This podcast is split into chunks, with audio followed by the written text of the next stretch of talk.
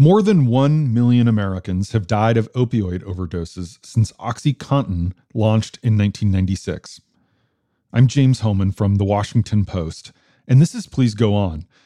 My guest this week is Beth Macy, a former reporter for the Roanoke Times in Virginia, who wrote the best selling book Dopesick, which Hulu has adapted into a miniseries. Hmm, what are we talking about? OxyContin.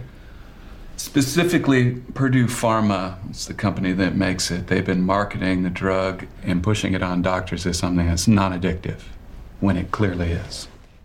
Beth wrote an op ed for the Post last week that said the government's response to the opioid epidemic remains scandalously inadequate. Epidemiologists predict that by 2029, U.S. overdose deaths will have doubled to nearly 2 million until we stop arresting and abandoning people who use drugs and start meeting them where they are with treatment and compassion, rare will be the family that remains untouched. The statistics are startling. During the first year of the COVID pandemic, the federal government recorded a record 100,000 annual overdose deaths. One in three Americans say that drug use has been a cause of trouble in their own family. Personally, my strong impulse is to arrest the kingpins and the corporate executives who caused this crisis. But Beth is focused on treatment and has lots of ideas to help the victims to afford their addiction. I wanted to talk with Beth about what she's learned from years of on the ground reporting about this. Here's our conversation.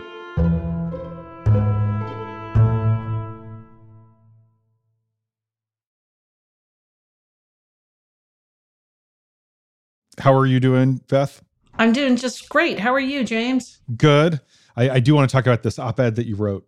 You note all the different ways that our country has mobilized to fight the COVID pandemic, but you also point out that opioids, going back to the mid 90s, have actually killed more people than COVID.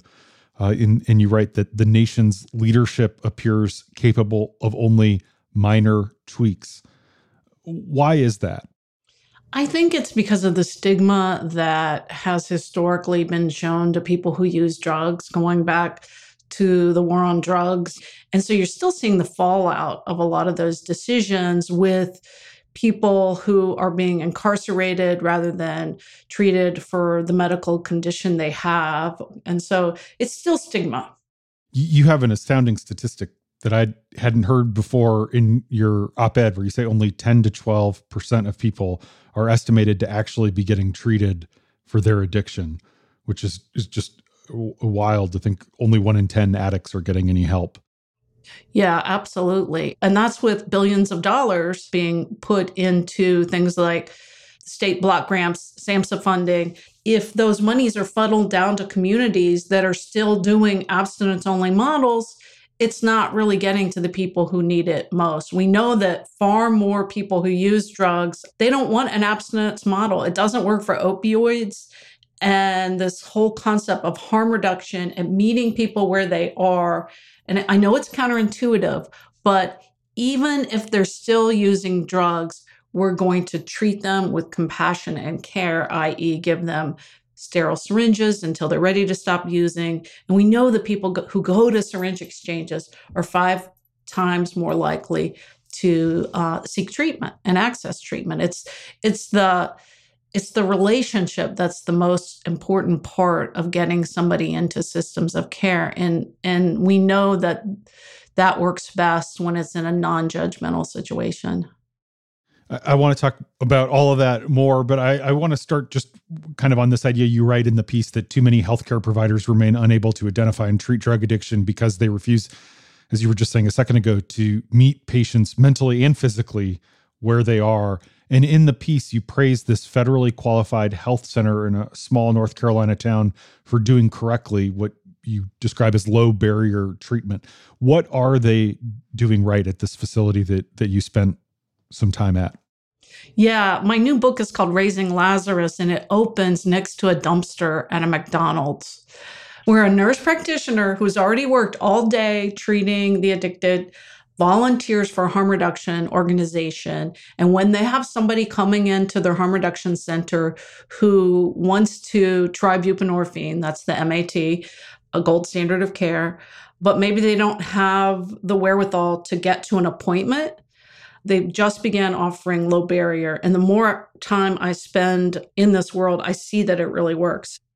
While 40 times stronger than morphine, buprenorphine does not create the powerful acute pain killing or euphoric effect of other opioids. So it can be used for long term chronic pain, but it's most often used to treat addiction. To use the word you used earlier, it is counterintuitive.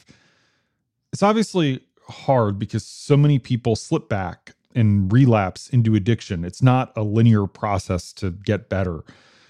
I think of that scene in your book where this young man is home from rehab for the weekend and he ends up dying and his cell phone rings right after he's overdosed and it's the treatment facility calling to confirm that he's coming back the next day Absolutely. And he had already, like, he was on a payment plan from the time he was there before, but he was never offered rehab at a place that allowed MAT. And I, I really think that could have made all the difference in the world. His mother's actually the one that asked me to write the book because she couldn't answer the question of why her sweet only son who never missed a day of work. How did he end up dead on somebody else's bathroom floor? And and the first time I met her, we met in uh, Strasburg at his gravesite and I drove up and I was driving this Honda Fit at the time and the the number 55 the yeah. yeah. the license plate had the number 55 and she saw that as a sign from God because that had been his old football jersey and you could see I'm getting goosebumps just telling you about it you could see the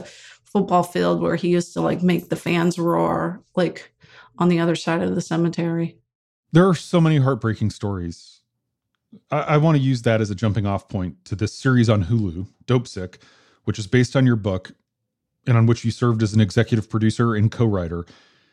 I thought it captured so well for those who have not had loved ones experience addiction just how soul sucking it can be.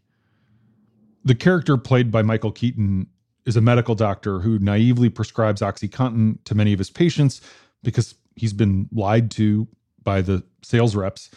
He himself gets addicted after a car accident, and then he appears before a grand jury. Let's have a listen.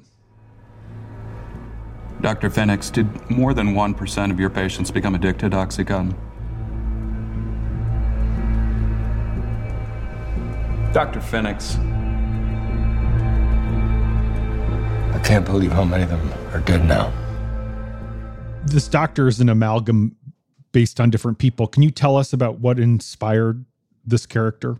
Yeah, so the showrunner and creator Danny Strong had read a story about a doctor who had gotten addicted before he read my book even and had done some his own opioid research. And then when we got paired uh, together to do this project that's inspired by my book, there were two doctors in mind. One was the doctor that I identified as the first doctor in the nation to call Purdue Pharma up and say, Hey, I, I, I know it says here on your insert that it's virtually non addictive, but I've got kids.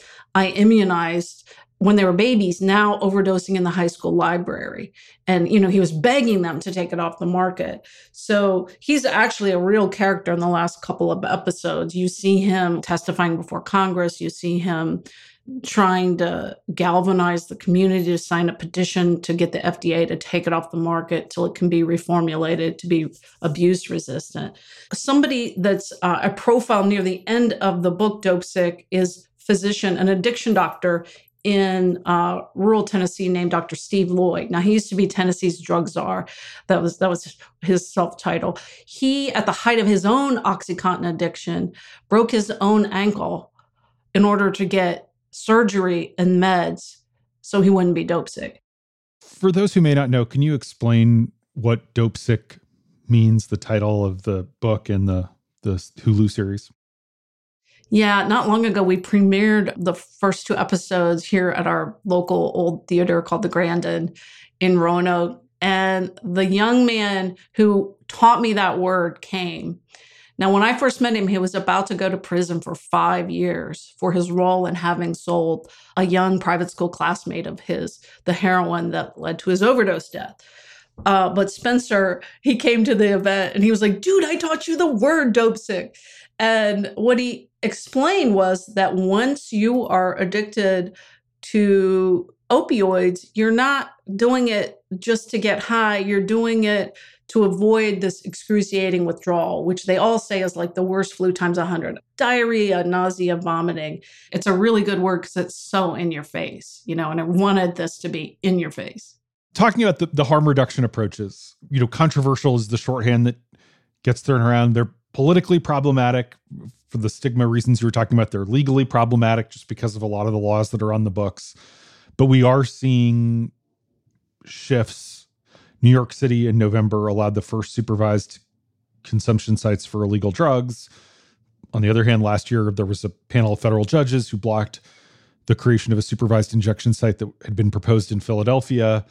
Why do you think that the benefits of safe drug consumption sites outweigh the risks?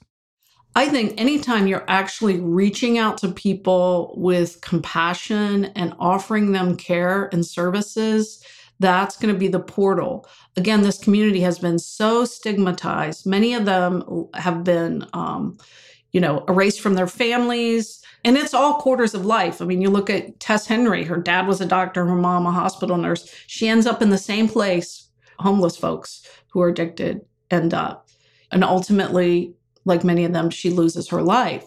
And yet, I think when she left for this abstinence only rehab back in 2017, if she had had a place like the Virginia Harm Reduction Center that we have here in Roanoke, where one can go, one can meet a mobile van, you know, they got these grants and they go out and they give out sterile syringes, fentanyl test strips because everything has fentanyl in it, I'm told. The supply is not safe. And so the idea of going to whether it's the dumpster McDonald's to meet this volunteer who's working for the needle exchange, or it's a walk-in clinic where you can go in and not only get set up with buprenorphine and, and other medical care, but get connected with housing, um, with the homeless shelter down the street. I mean, it's this idea of going to them where they are and quoting a physician from 1926 the secret to patient care is to care for the patient.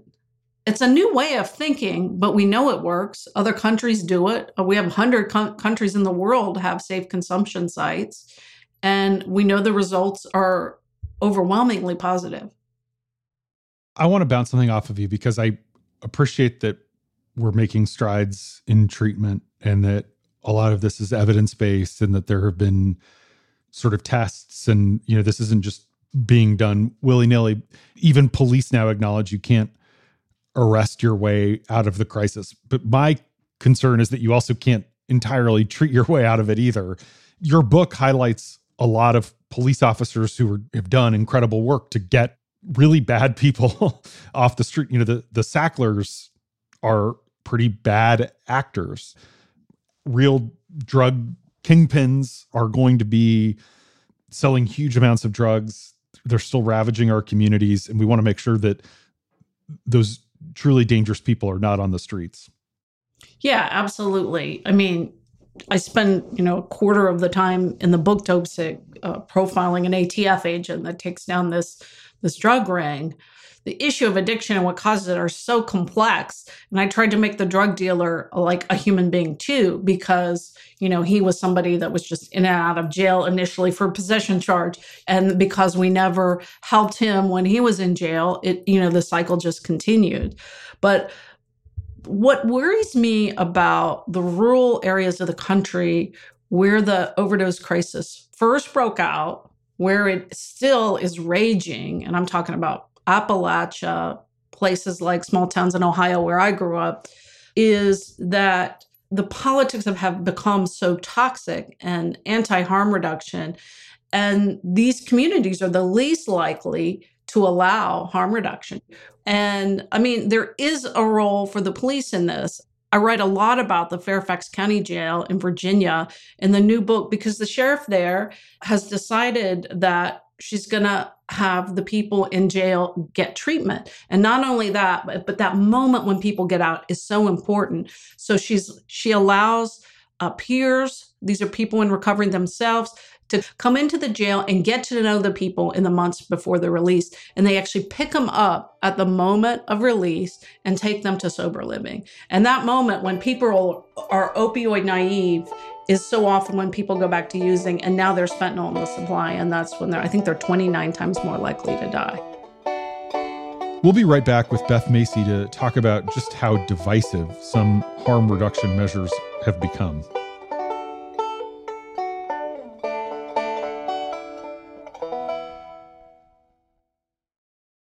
This podcast is sponsored by Talkspace. May is Mental Health Awareness Month, and Talkspace, the leading virtual therapy provider, is encouraging people to talk it out in therapy. By talking or texting with a supportive licensed therapist at Talkspace, you'll gain insights, discover truths, and experience breakthroughs that will improve how you live and how you feel. With Talkspace, just answer a few questions online, and you'll be matched with a therapist. And because you'll meet your therapist online, you don't have to take time off work or arrange childcare. You'll meet on your schedule, whenever you feel most at ease. Plus, Talkspace works with most major insurers, and most insured members only pay a $25 copay or less. No insurance? No problem. If you want to make progress toward a mentally healthier place, Talkspace is here for you. Now get $80 off your first month with promo code SPACE80 when you go to Talkspace.com. Match with a licensed therapist today at Talkspace.com. Save $80 with code SPACE80 at Talkspace.com. Do you think safe consumption sites are going to become more common or are they too politically divisive? You know, we got a great experiment going on in Oregon right now where they have decriminalized all drugs.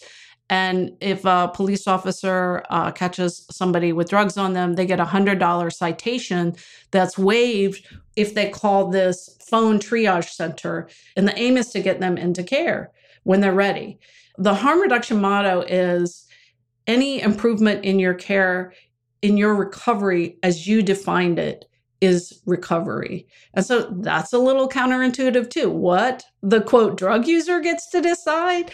But yeah, that's that's who's going to make the change, right? So some people do good in drug court models, but but about half of drug court models don't even allow people to take the medicine that So science. Yeah.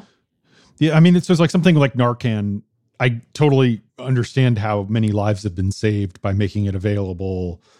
There's also some concern that because people know they have the backstop of Narcan, maybe they're more reckless about abusing drugs because they know that they can be saved. How do you deal with that?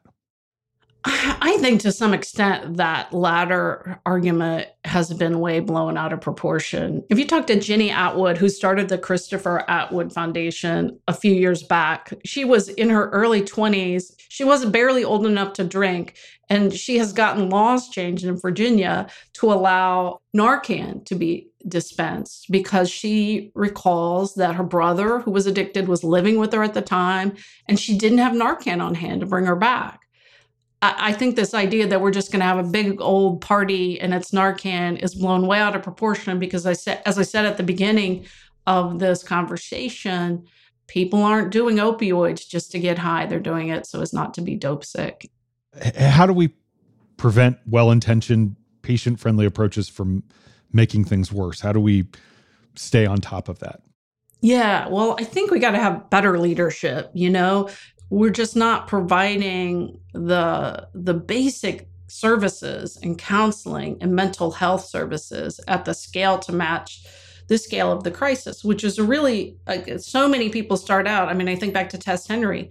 She had a just raging anxiety at her core and due to some tra- childhood trauma and then you know and the drugs sort of lit her up and you know they were became her god and i think if she had had better treatment for mental health that could have been avoided Yeah, totally. You write in your op-ed an important point, uh, which is that with President Biden's family connected to addiction, his son Hunter has struggled quite a lot with drug addiction. You say you had hoped that he would demand that his Office of National Drug Control Policy treat the overdose crisis as the emergency that it is, but the stagnation continues. What would you like the administration and, and President Biden to be doing? Well, I think the office of the ONDCP, the Drug Czar office, should be re elevated to a cabinet level position. I think that would help a lot in the early 70s, under the first year of Nixon, now this is before the war on drugs, we had Vietnam veterans coming back, and many of them were addicted to heroin from Vietnam. And believe it or not, Nixon hires the first drug czar. His name was Dr. Jerome Jaffe. He's still alive and doing medicine in his 90s, doing research at the University of Maryland. He's amazing.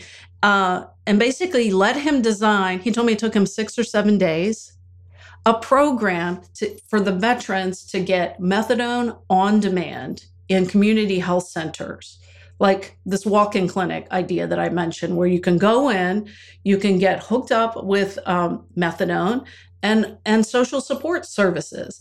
And at the time, Nixon just let him go with it. He thought it would make him look good among the returning veterans, and it did and it made a huge difference. But over the years, you know, we had a big wave of mass incarceration in the decade that followed that. The drug czar office was sort of demoted under the Obama administration, if I'm not mistaken. And there just hasn't been the sense of urgency that I had hoped to see.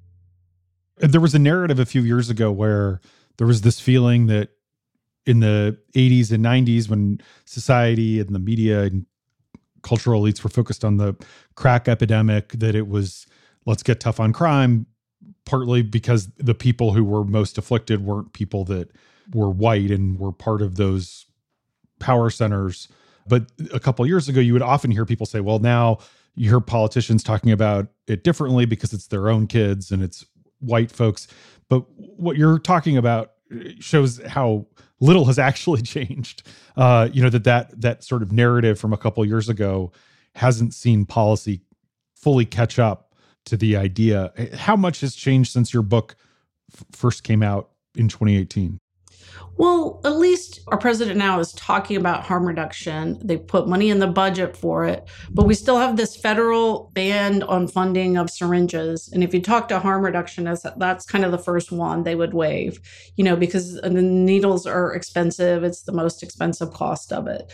You know, there just isn't enough creative thinking around doing things like telehealth it only happened when COVID came in. Even then, it only happened because the providers didn't want to get COVID, right? So now they're going to see people on telehealth. Now, I can't tell you how many people have told me telehealth has been a godsend for them. In fact, Dr. Steve Lloyd, who's the Michael Keaton character is based on, he said at the beginning, he went immediately to telehealth. He starts seeing people um, in their houses and he can actually see things a little bit better. He said some guys take them out into the garage and show them the cars they're fixing. And, you know, in some ways he gets to see more about their life. But then when they would start to lose their jobs, a lot of folks were in service industry. He actually saw one family like they were living out of their car and on the weekends they had just enough money to check into a motel and so the kids could take a shower but the kids were doing zoom in the back seat and you know the isolation was really really killing people so he's really hoping, and I'm really hoping that these loosening of restrictions for telehealth would continue to stick. And the other thing that I think a lot of uh, experts uh, think is we should, you know, we don't have any uh, real strict regulations around prescribing opioids, but we have all these regulations around prescribing buprenorphine and methadone. So if we could get rid of some of those, because we're in this emergency state with this, I think that would be hugely helpful. Uh, a Columbia psychiatrist I've interviewed a couple times recently calculated that we could save 70,000 lives in one year alone if we offered folks buprenorphine at the scale to match the scale of the crisis. And I thought that was, you know, we're having about 100,000 deaths. I mean, saying we could save more people, more than half, if we did that one of the things I love about your book and the Hulu series is that it captures that the federal government is not a monolith. And I think so often when we think of the feds, you know, we think of this the full force of the federal government. It's very valuable to recognize how hard it is to flip a switch for a whole of government response, which is what's needed in a crisis like this, where more than a million people have died. I was wondering what kind of reaction you got from people in the government who were working on this, but also the Sackler family and, and anyone else to to your book and to this latest series.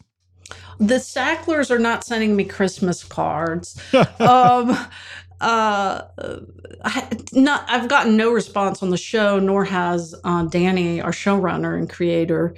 The people portrayed in the show, the U.S. attorneys, they've come to some of the events with us. We did a great event in Washington at the Aspen Institute the week before it came out, and we did an event in New York. And they actually invited John Brownlee, the real John Brownlee, the real Randy Ramseyer, and Rick Mountcastle, those heroic guys. And um, you know, you really got just it's exactly what you said. One of them told me when I was doing interviews for the book, you know, you can say the full force of the government, but when you're against somebody like the Sacklers and they show up with Mary Jo White and Rudy Giuliani and 12 other lawyers, it ain't much. And then with the the DEA story, you've got the revolving door, and Danny did such a good job uh, dramatizing the power of the the the revolving door. You have two colleagues who are just about to publish a book. Uh, I think it's called American Cartel. Uh, Scott and Sari, and I mean they that is a book about the danger of the revolving door, and yeah. fully Scott Higham and Sari Horwitz. Yes, yes, and it's it's riveting. I've just dipped into it, but I you know that's a story about government regulations being turned back during the Reagan era. And now we have a system that's like they're supposed to be policing what drugs come out, but it turns out 65% of the regulatory budget of the FDA is paid for by industry. And they're just they're too close. It's like the Curtis Wright of it all. Curtis Wright is the FDA official who approves OxyContin, and then 18 months later goes to work for Purdue making almost $400,000 in the late 90s. You know, that shouldn't be. My final question for you is you know, you were a reporter in Roanoke covering these issues. You wrote this very successful book. We had a doctor on a few months ago from Mississippi. He's in palliative care and he's been dealing with COVID. And he was talking about compassion fatigue and how hard it is when you have this onslaught, a never ending onslaught of people who are dying, especially in his case, people who refuse to get the COVID vaccine. How do you avoid compassion fatigue in writing these tragic stories? Well, not very consistently, alas. When I first finished Dope Sick, there was like this six month window before it came out. I was like, I'm never writing about this again. I was really mm. like, my body was just tense. And, you know, my main character that I've been following for a year and a half ends up in the bottom of a dumpster on Christmas Eve. I mean, that is was not the original ending of my book, by the way. I mean, it was just like I couldn't have imagined a worse ending. And then as I went out talking about it and I saw that there was still so much to be done. And I started hearing, you know, I traveled all over the country for the next until COVID. And uh, I started hearing really good things too. And I thought, well, maybe we could be doing good things to match the scale of the crisis if more people knew about the good things. And so, you know, Mr. Rogers always said, you know, when you're depressed or stressed out, find the helpers. And and that's what I've done. It's literally it's the only way I can still live in this material and be upright because to just be in the thick of the lows is a pretty low place to be. And also, I just really learned I have to take care of myself. I have to exercise every day. I have to sleep good. I have to really ask for help when I need it from my friends, from my family, healthcare providers. I mean, I'm not afraid to ask for help, and we just have to keep helping each other. Well, we'll we'll leave it there. Beth Macy, thank you so much. I'm excited to read uh, about the helpers that that you found. Thank you. Oh, I really appreciate it. As Americans continue to die in droves every day, efforts to clean up this terrible mess continue in court. This week, hundreds of Native American tribes, devastated disproportionately in the opioid epidemic, tentatively agreed to settle with the country's three major drug distributors and Johnson & Johnson for $665 million. The deal marks a first for Native American tribes that are too often relegated to the sidelines in these kinds of settlements. A bankruptcy plan for OxyContin maker Purdue Pharma, which is under negotiation, would also set aside settlement money for tribes. In December, a federal judge upended a $4.5 billion bankruptcy plan that Purdue had agreed to on the grounds that members of the Sackler family, who own the company, cannot receive immunity from thousands of civil suits as part of the deal. The company is appealing. Please Go On is produced by Julie Depenbrock, with editing from Allison Michaels, Michael Duffy, and Renita Jablonski. This episode was mixed by Veronica Simonetti. Our theme music is by Ted Muldoon. The show notes include a link to Beth Macy's op ed. If you enjoyed our conversation, be sure to read her book Dopesick and check out the series on Hulu. And as always, we ask that you leave us a rating and review. It helps new listeners find us. I'm James Hohmann, and I'll be back next week with another episode because there's always more to say.